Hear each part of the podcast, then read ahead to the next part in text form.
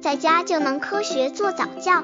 这里是早教学堂，每天为你分享早教知识。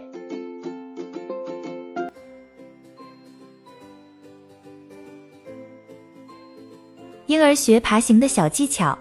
方法一：用小席子，把家里的小席子卷成圆状，让宝宝趴在席子上，将席子一边压在身下。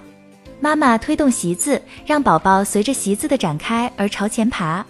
刚接触早教的父母可能缺乏这方面知识，可以到公众号早教学堂获取在家早教课程，让宝宝在家就能科学做早教。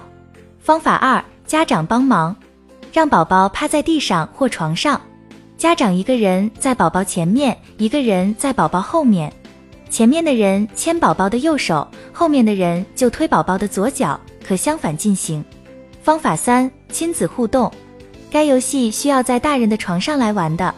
妈妈躺在床上，让宝宝趴在一边，而爸爸在妈妈的另一边。这时可以爸爸牵宝宝右手，妈妈辅助推宝宝左腿，反之亦然。这个游戏能够协助宝宝从自己的那边爬到爸爸这边来。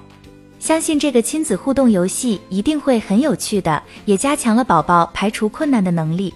方法四：用毛巾毯，让宝宝趴在床上，用毛毯兜住胸腹部。爸爸把毛毯提起，妈妈推动宝宝左手、右脚前进一步后，换推动宝宝右手、左脚，轮流进行训练宝宝手膝爬行。在训练中要注意适时休息，并要多给宝宝鼓励。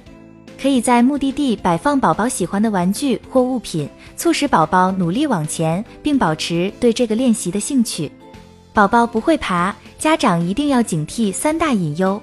大多数宝宝都会在六至九个月逐渐学会爬行，但是有的宝宝也可能会晚一些。除了家长训练、遗传等因素，还有一些情况需要家长警惕。这些导致宝宝不能爬的因素需要高度重视，有些有必要去看医生的。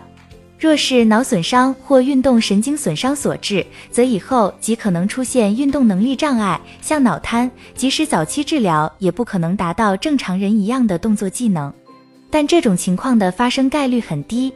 还有部分宝宝是某种原因导致脑发育一过性迟缓所致，主要表现为动作发育慢，如八个月时会坐，但动作笨拙，一直不会爬，或爬行动作笨拙。这其中有部分孩子今后可能会出现运动协调障碍，但大多数孩子如接受早期训练治疗，随着年龄增长能达到正常水平。抚养方式不当则是人为造成的原因，如宝宝从小缺少动作锻炼，平常总被抱着、背着，或经常不适当的使用学步车，躯干和手脚主动活动少。在抱着、背着时，孩子总会腰背后仰，头常往一侧偏，而支持脊柱的肌肉也缺乏锻炼，从而易导致爬、走、跑等动作落后、笨拙、姿势转换困难等。这些孩子还易发生头晕、头疼等问题。对这种原因，只要父母及早重视训练宝宝的动作技能，是不会出现动作协调问题的。当宝宝到了十、十一个月还不会爬，父母需要警惕宝宝是不是有运动协调障碍问题。